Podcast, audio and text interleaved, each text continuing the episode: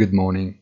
We all hope that the grotesque story of the Chinese meteorological spy balloon, brutally shot down on American skies, is not the metaphor for the markets.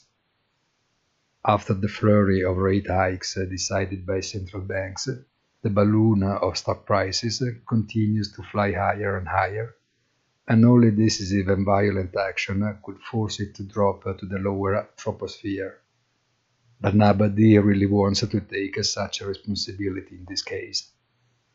Theoretically, this is a decompression week, with no relevant data on either the macro or corporate earnings fronts. No critical agenda, but always in the background the complex situation in Ukraine, and since yesterday, the resurgence of a complicated dialogue between the United States and China. Have a nice day and please visit our site easy-finance.it.